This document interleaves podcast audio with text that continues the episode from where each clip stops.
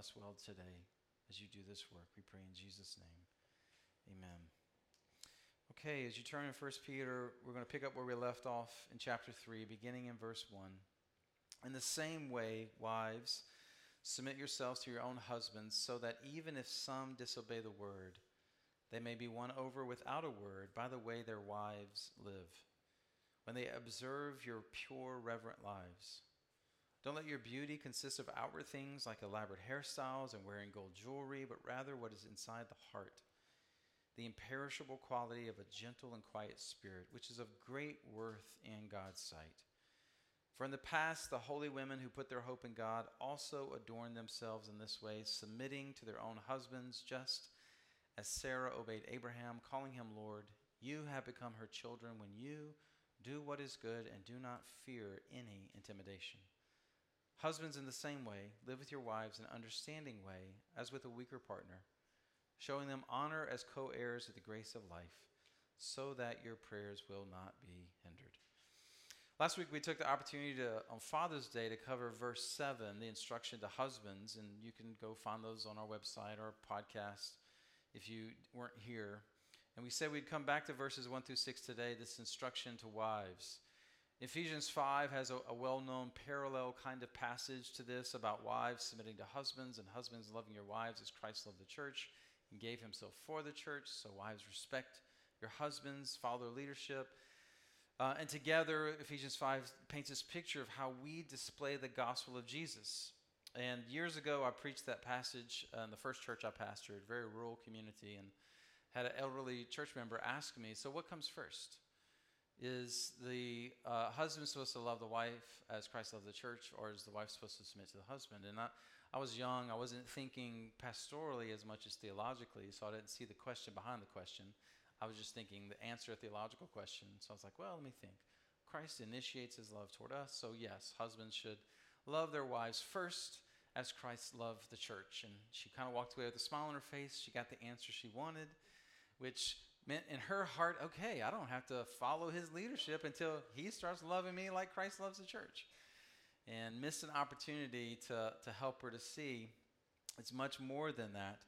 In a way, yes, if husbands lived out verse 7, living with your wives, fully present physically, emotionally, relationally, seeking to understand them, listening and learning about their wives, honoring and valuing them as the physically the weaker partner, creating this safe space to honor them as co-heirs of the grace of life, equal in the eyes of Jesus, yes, your prayers won't be hindered, and yes, your wives would feel uh, very loved. If that environment were created and fostered by a husband, it would certainly create a place where the wife is thriving and flourishing, and verses 1 through 6 might be easier to embrace um, as it might be for some. Uh, in fact, one individual last week seeking to encourage me commented that though it was Father's Day, it felt like a Mother's Day sermon. And the implication was behind, behind that comment, wives feel valued and loved when husbands obey what scriptures command of us as husbands. There's a lot of singles in the room. Obviously, you're like, I'm not married. Uh, Lord willing, you might be one day if He doesn't call you and gift you with singleness. And so you're taking notes, you're thinking about, okay, this is what being a husband should look like one day, or being a wife should look like one day. Husbands, our wives flourish and thrive as we live out the reality of Jesus in us and obey what Scripture commands of us. And, and around the room for married couples, we can verify that this is true. But as you can see clearly in the context of verses 1 through 6, the instruction to wives isn't contingent on a husband doing this perfectly, because Peter has in mind wives of unbelieving husbands. In that context, pagan husbands, which is similar to the entire context of 1 Peter, this book of instruction to believers who live among pagan people who don't know Jesus so that we live in a, such a way among those who don't know Jesus that we would win them to Jesus. They would see our lives and say, Why do you live the way you do? We can tell them, This is why. This hope, this life we have in Christ. This whole section goes back to verse 12 of chapter 2, setting this up. Conduct yourselves honorably among the Gentiles, so that when they slander you as evildoers, they will observe your good works and will glorify God on the day he visits. And then Peter, as we saw over the last few weeks, dives into what looks like what that looks like as citizens of the Roman Empire submitting to human authorities. What does it look like as slaves submitting to masters, which in the context of our day today would be more like employees submitting to authorities at work?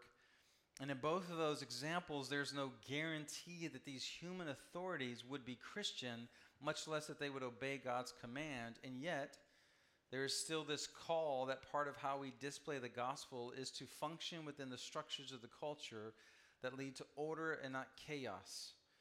Now, certainly there are limits to that. We ultimately obey God, and so if any authority is leading us to disobey God, we don't have to obey that authority. We obey God first.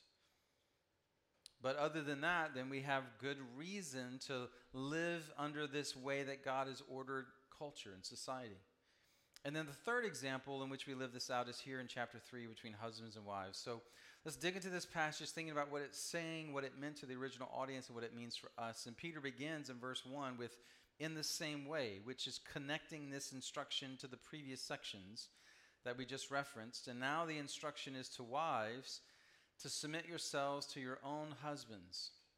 Submit is a word that means to basically follow the leadership of someone who's in a position of leadership, position of authority. To the original audience, this might have been somewhat strange to hear, actually. In the, that culture that was strongly patriarchal, led in every way by men in all corners of society, women had no voice, women had no vote. They were just a step above a slave or property owned by the man and could be treated as such often. Girl babies that weren't wanted would routinely in that culture be just left out in the environment to die. Just had no value at all. Just let a girl baby die in, in, in, the, in the elements. To instruct Christian women to actually make the choice to submit, to even voice this, gives them dignity and value because in that culture they had none. And this is a consistent theme of the scriptures that the status of women as God has created and designed the world to work, is actually elevated in, in God's kingdom. Oftentimes, the Bible has been used to uh, suppress or abuse women, just like the Bible was used to uh, justify slavery or Jim Crow laws or segregation. The Bible has been abused by lots groups of groups of people, but if you understand the Bible correctly and rightly, if you see the commands of Scripture within the character and nature of God, within the story of Scripture, then you see that actually God has designed to elevate the status of women. Tons of examples of this. Rahab in the Old Testament, the pagan prostitute who helped the Israelite spies as they came to attack Jericho. She had faith and believed in the one true Most High God, and she and her family were not only spared, but she was married into the Jewish uh, culture, the Jewish nation, and she, in fact, became part of the genealogy that led to Jesus. Something that Matthew highlighted in the genealogy of Jesus. They didn't sweep it under the rug. Oh, let's hide Rahab, the pagan prostitute. No, no, no. She's part of the line. Ruth, the non Jew Moabite, who was the great grandmother of King David, also in the line of Jesus. And at the beginning of the book, of Ruth, she's just a widow with no land, no people, and no hope. But God saw her. And God had a plan. She wasn't to be discarded, but she was to be loved and redeemed. Fast forward to the ministry of Jesus. It was incredibly scandalous for Jesus to allow female disciples. Just wasn't done. No, um, no Jewish rabbi in his day had female disciples. And there's tons of stories in the gospel accounts. Jesus going to Samaria, that was scandalous. Sitting at a well in the middle of the day so that this woman who's coming because she's been re- rejected by her culture, she's coming to get water in the middle of the day um, to love her, to bring salvation to her. Incredibly scandalous. Like, why would Jesus even talk to this woman? You just don't do that. The first eyewitnesses of the resurrection of Jesus were female disciples. If you wanted your story to have credibility in that day, you would not choose to do that. Because females couldn't even provide testimony in the court of law, their word meant nothing. Yet God designed that the first eyewitnesses to the resurrection of the Son of God would be his female disciples.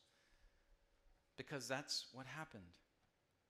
And you see this all through the scriptures. And so To hear in passages like 1 Peter 3 that wives are co heirs of the grace of life, and that you, you you have this choice to submit when in their culture there was no choice.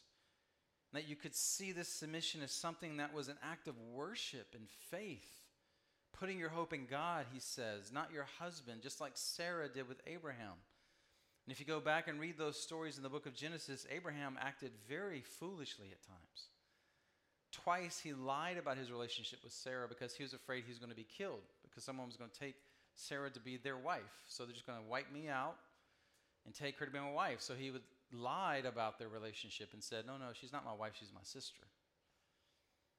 And Sarah let him act foolishly, Peter says, because her hope ultimately was in God, not her foolish husband. And so, this following the leadership of the husband for a Christian wife is ultimately, Peter saying, a, wor- a worship and hope in God, an act of worship and hope in God, because God is ultimately sovereign.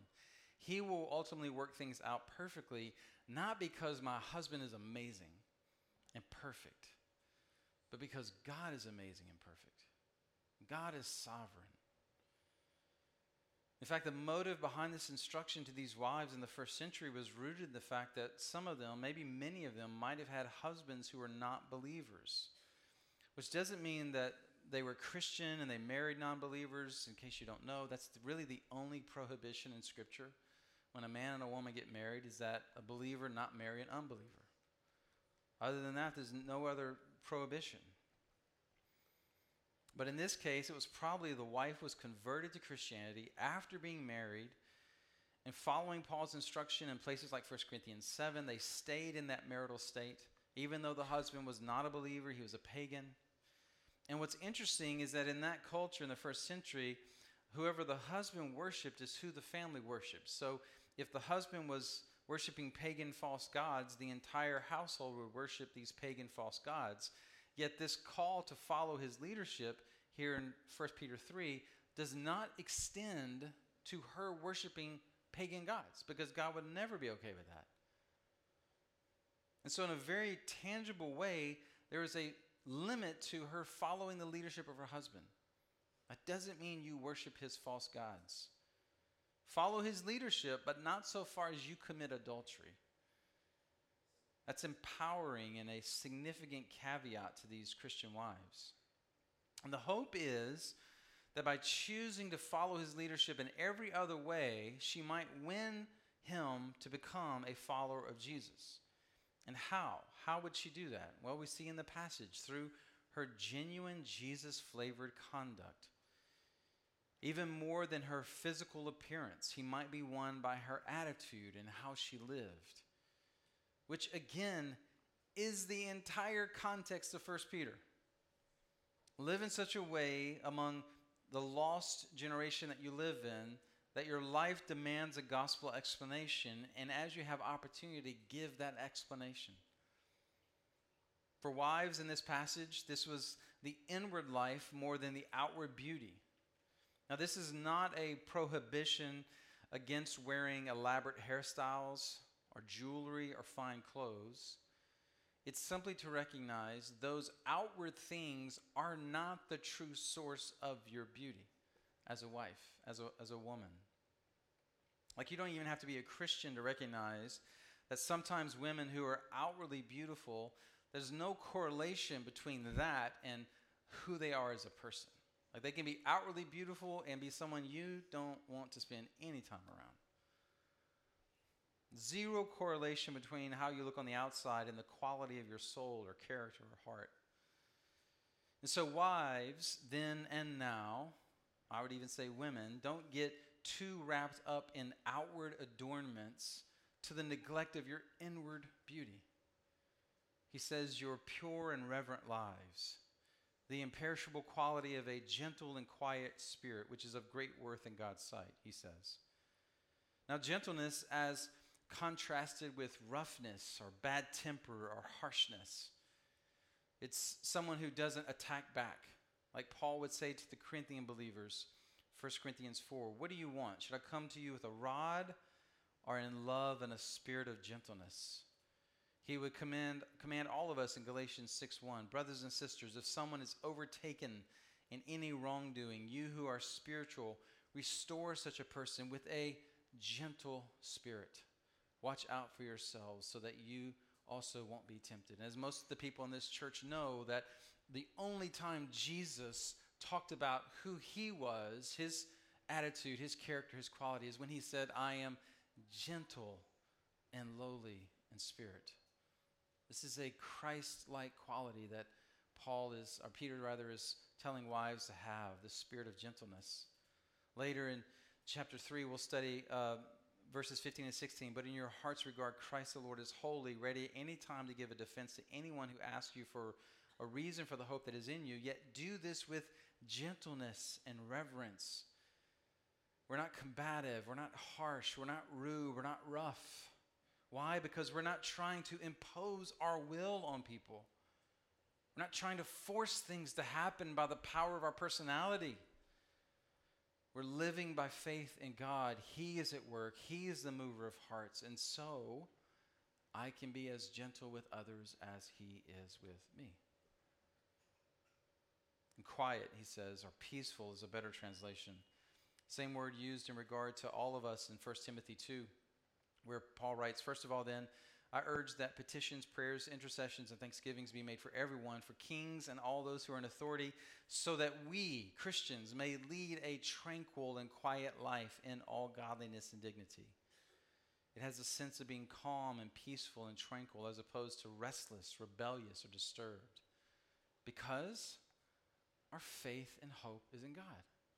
We have this buoyancy that keeps us from sinking to the bottom in despair, raging out of control to fix things that we see that need to be fixed.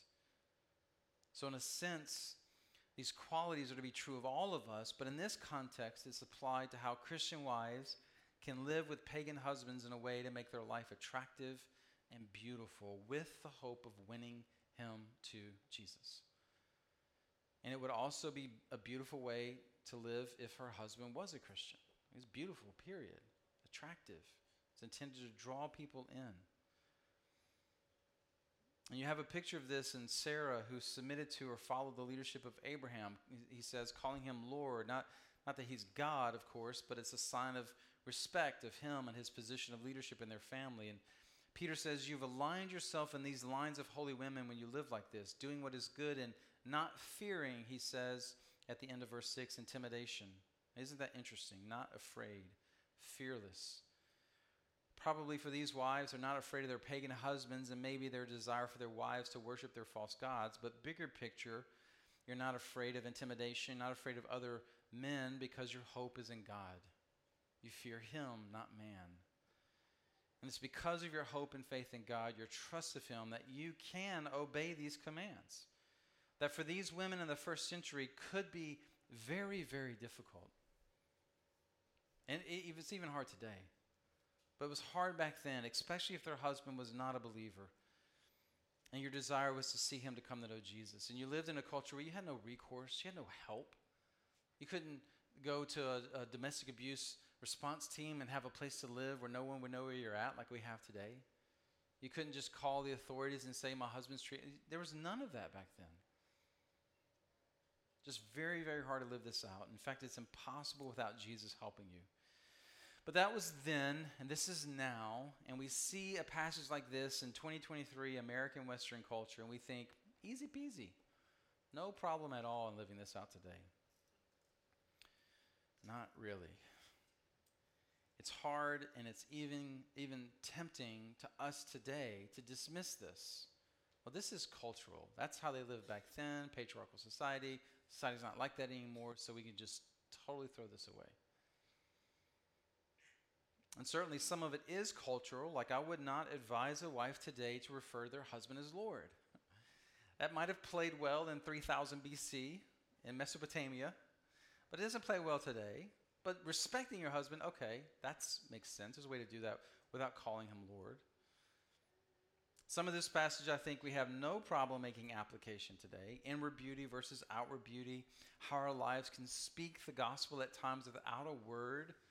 So there's, there's, there are times where we do need to speak the gospel. In fact, Peter's already talked about in chapter 1 how we are saved through the word, the imperishable word of God. He tells us later in verse 15 of chapter 3 how we are ready to give a defense for the reason for the hope that we have. So we have to proclaim the gospel, but there are also times where we just display the gospel.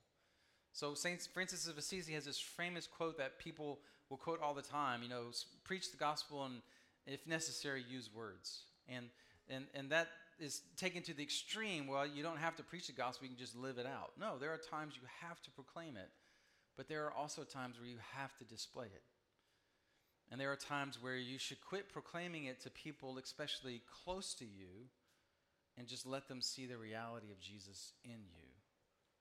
For the husband and wife relationship, the wife continually, continually preaching this gospel could become so nagging it just it just hardens the unbelieving heart of the husband. And Peter's instruction here is just live it out. He'll see the difference. And, and God will use that.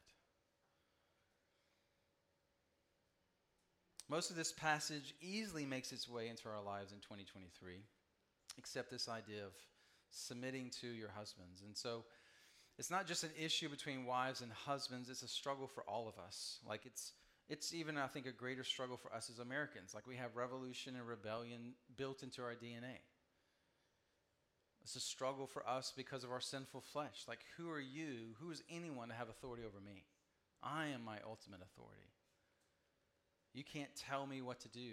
Or I'll go along with it as long as I agree with what you're telling me to do. But as soon as you tell me something I don't want to do, well, watch out. Like our culture just feeds on this, lives on this. It's also hard, uh, it's hard to imagine this instruction today in the context of marriage because it has been abused. It is being abused. Like over the past few weeks, uh, me and Jennifer and Immigrates, we've watched the uh, documentary Shiny Happy People on Amazon Prime. It's about the Duggar family and IBLP, this fundamentalist sect of the church who took passages like this and literally abused women and children in horrific ways. Women and children suffered greatly under their umbrellas of authority. Really wicked men used the Bible to create a system of power and structure to do what they want and women had no voice, children had no voice. And for anyone who grew up in that kind of context, hearing a passage like this can definitely trigger like trauma responses and reopen some real wounds. Like it's hard to hear these things. And so it must be said because it still goes on today. Like there are groups in the church today who who take passages like this and create environments where women are being abused and they say because marriage is a covenant, you can't get a divorce. There's no such thing as biblical grounds for divorce for abuse. This is still going on. So we have to say this is never an excuse to allow abuse in your marriage. If your husband today, and for single women in our church, if your husband one day creates an environment of, of, of, abuse and uses passages like this to create this environment, and you feel like you have no voice in the family, you're just expected to toe the line every day. And if you don't, there's going to be consequences, there's going to be punishment. And you don't feel safe, and you feel threatened, and you feel suffocated by his power and control. And there is even actual abuse or the threat of abuse, be it physical, emotional, mental, sexual, anything else. Your husband is in sinful rebellion. He is acting in wicked ways. Please don't remain silent. Please get help. Either from letting your church family know so we can help, or even going beyond that to the authorities. Get out, get safe with the kids until he can be confronted and held accountable. Like it could be so bad, he needs to suffer the justice of governmental authorities. Or maybe it just needs to be examined and healthier measures need to be put in place, depending on what's going on. But grounds for a biblically okay divorce could be present because he's broken the covenant of marriage through his abuse. Wives and kids do not need to suffer under the hand of an abusive husband and father, even worse when they use scripture to justify it, which is a form of spiritual abuse.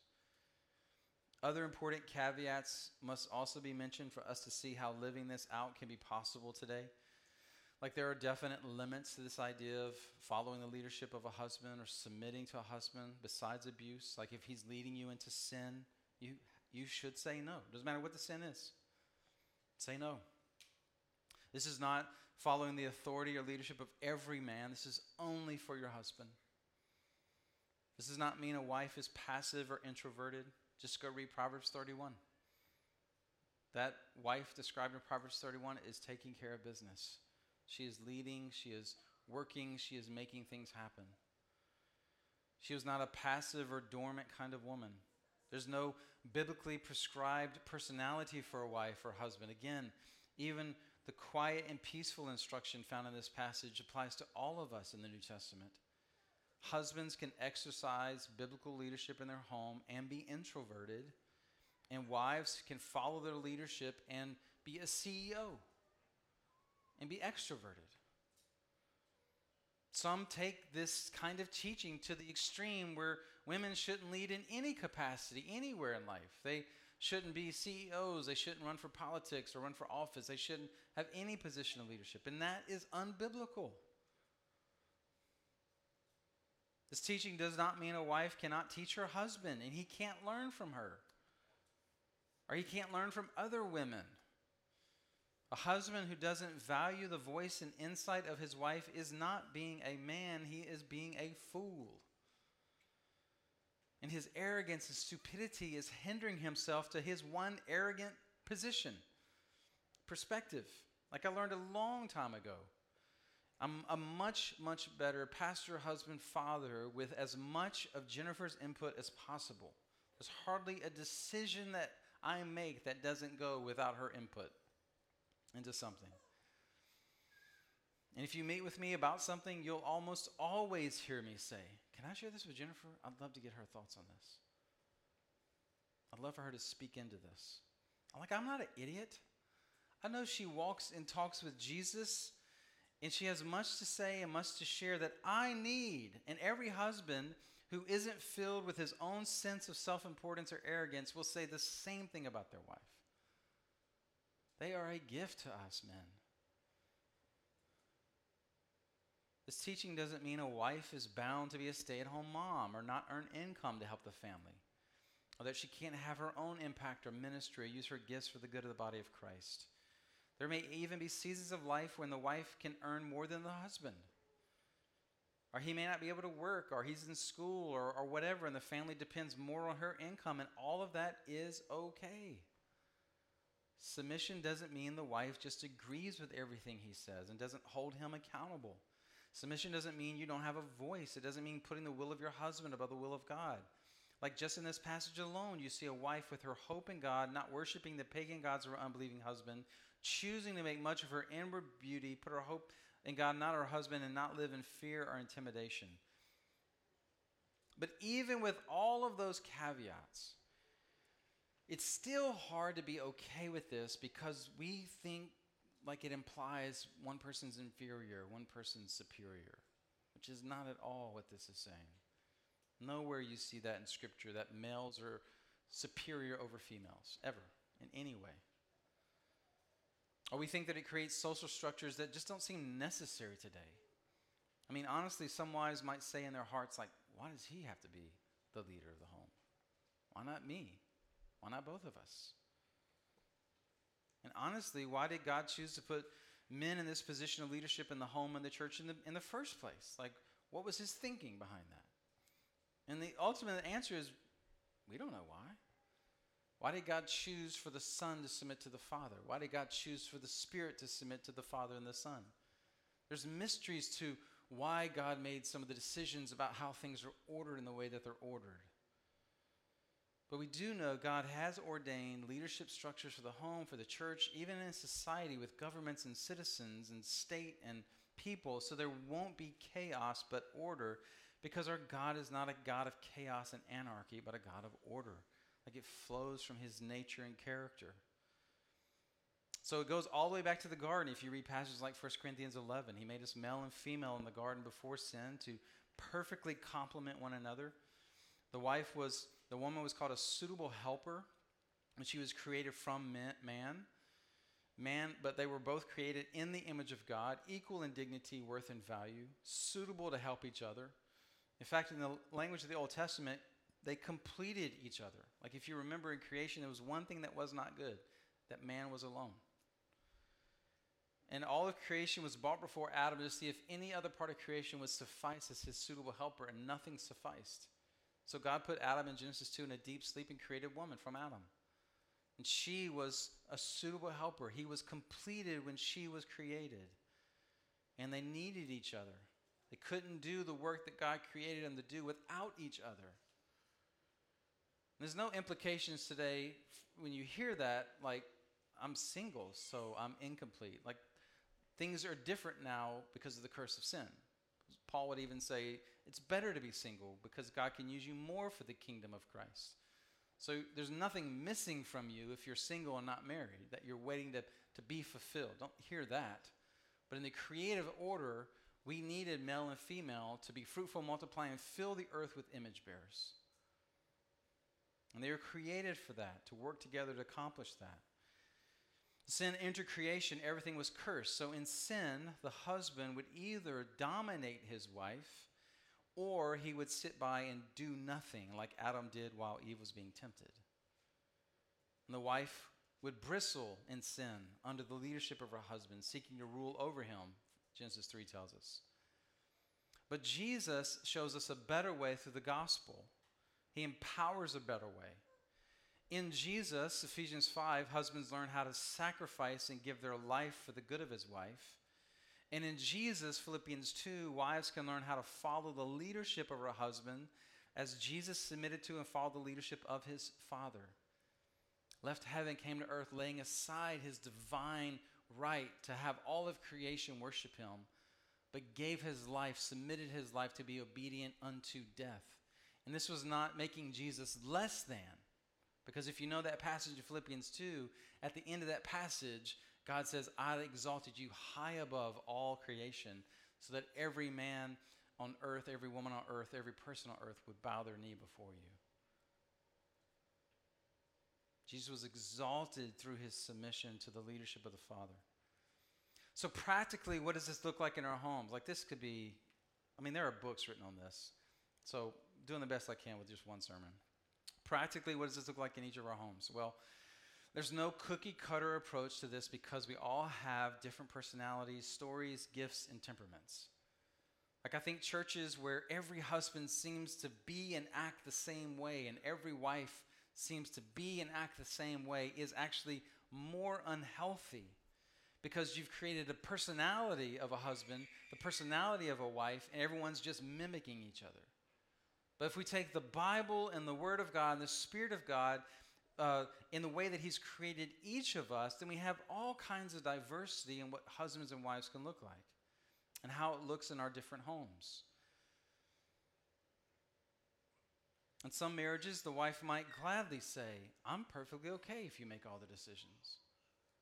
Because I trust you, you're wise, you're whatever, you make the smartest decisions. If you, get, if you get off the rails, I'll let you know. In some marriages, the wife is gifted in certain ways that she should have more say in the decisions of the family because it's how she's gifted. And the husband, uh, typically in that environment, is yes, please, I want more input. It really should look and be as unique as we are unique. Every home should have its own flavor to this. And as long as we're operating within the life giving commands that we see in Scripture, there's much freedom. Like I would say in our home, there aren't many decisions made without equal input from both of us. We discuss and decide almost everything. We work and function as a team. Like, don't take my word for it, go ask Jennifer. She can speak to you. You don't have to be through my voice. Now, it's not perfect. We have our issues, and we could t- talk to you about those if we sat down with you. There have been ways we haven't functioned in a healthy way. Jennifer had too high of a view of my role as a husband and leader early on and didn't value her input insight enough, and God's done much to grow her and her own view of herself. But for all of us as couples, like it would be fun to discuss this within missional communities and to get together as couples. Maybe even we'll we could pair up couples with couples and have singles sitting in listening to these conversations about what these commands look like lived out and the different ways they're lived out in our homes. In their book on marriage, The Meaning of Marriage, Tim and Kathy Keller do a great job talking about these gender differences and the different roles within marriage. In fact, in that chapter, Kathy writes that chapter on this topic in the book. And I may post that in Workplace for y'all this week. And remember, uh, they pastored in Manhattan in 1989, a culture even more opposed to these kinds of distinctions and roles. And she, she tells a story that illustrates much of the difficult and much of the good of this. So listen to this as I read, and then we'll, we'll, be, we'll be done. In the late 1980s, Kathy says, our family was comfortably situated in a very livable suburban suburb of Philadelphia where Tim held a full time position as a professor.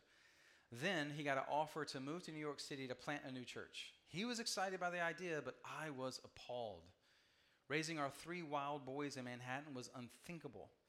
Not only that, but almost no one who knew anything about Manhattan thought that the project would be successful. I also knew that this would not be something Tim would be able to do as a nine to five job. It would absorb the whole family and nearly all of, his, of, of our time. It was clear to me that Tim wanted to take the call, but I had serious doubts that this was the right choice. So I expressed my strong doubts to Tim, who responded, Well, if you don't want to go, then we won't go. However, I replied, Oh, no, you don't. You're not putting this decision on me. That's abdication. If you think this is the right thing to do, then exercise your leadership and make the choice. It's your job to break this logjam. It's my job to wrestle with God until I can joyfully support your call. Tim made the decision to come to New York City and plant Redeemer Presbyterian. The whole family, my sons included, consider it one of the truly most manly things he ever did because he was, he was quite scared, but he felt a call from God. At that point, Tim and I were both submitting to roles that we were not perfectly comfortable with, but it is clear God was working in us and through us when we accepted our gender roles as a gift from the designer of our hearts. Why would the woman submit at times like this? Like we must reject the traditionalist answer, namely that women are not decisive enough. The fact is, many women are more decisive than the husbands. So, why are women called to this position? As I said, the answer to that question is another question Why did Christ become the one to give up the authority to the Father? We don't know, but it's a mark of his greatness, not his indecisiveness. And women are called to follow him there. But remember, taking authority properly is just as hard as granting it. Wives honor their husbands by giving them the opportunity to lead the family. Husbands, honor your wives by valuing them, understanding them, and leading in a way that serves them for their good, not your good. And when this functions best, it's because Jesus is empowering all of it because Jesus did all of it laying his life down to serve and follow the leadership of his Father. So, in whatever ways this is a struggle for you, Jesus is here to help. Father, we're so grateful that um, you help us when it's hard, when it's hard to understand, and, and when it's hard to actually live out. So, sitting here right now, maybe it's easy. Our minds are full. Maybe we have an understanding, a grasp that we think is applicable, but as soon as we leave, it's going to be hard immediately. And I pray for all the homes in our church who are filled with husbands and wives who have to wrestle with this and figure this out. What does this look like in terms of decision making? What does this look like in terms of leading the home spiritually or, or chore responsibility or who gets me time when they get me? All these various things that are hard to figure out. Jesus please, please come alongside all of us as husbands and wives and give us wisdom. Help us. You are with us to help us. And thank you that you're gracious and kind when we get it wrong. And that creates opportunities to repent and be forgiven and experience sanctification. I pray for all those in the Crossing Church who are, are, are, are single and uh, are not experiencing the realities of the relationships. May they encourage us as husbands and wives as they write these things down, remember these things for the day that, Lord willing, you would uh, make them a husband or a wife. And work in our church so that there's just healthy, thriving marriages, healthy, thriving relationships that display the gospel of Jesus Christ to our city. We pray in Jesus' name.